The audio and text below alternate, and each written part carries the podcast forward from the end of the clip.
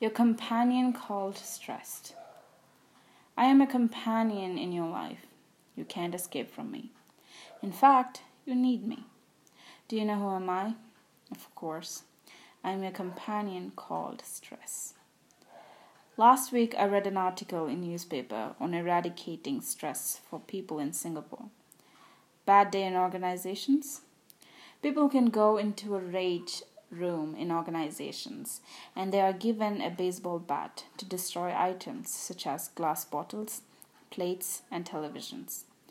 Moreover, they are given protective garments in order to avoid any injuries. It's chargeable. Interesting concept. But do you think the concept will reduce your stress? Absolutely not.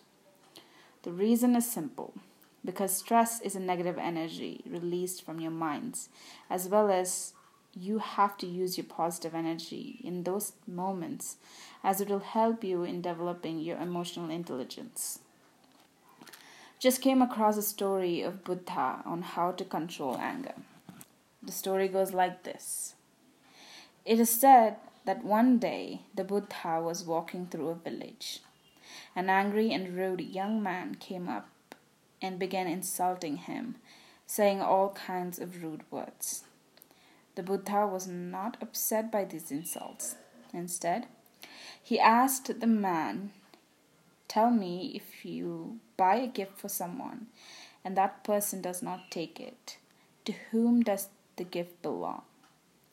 The young man was surprised to be asked such a strange question and answered, It would belong to me because I bought the gift. The Buddha smiled and said, That is correct. And it is exactly the same with your anger. If you become angry with me and I do not get insulted, then the anger falls back on you.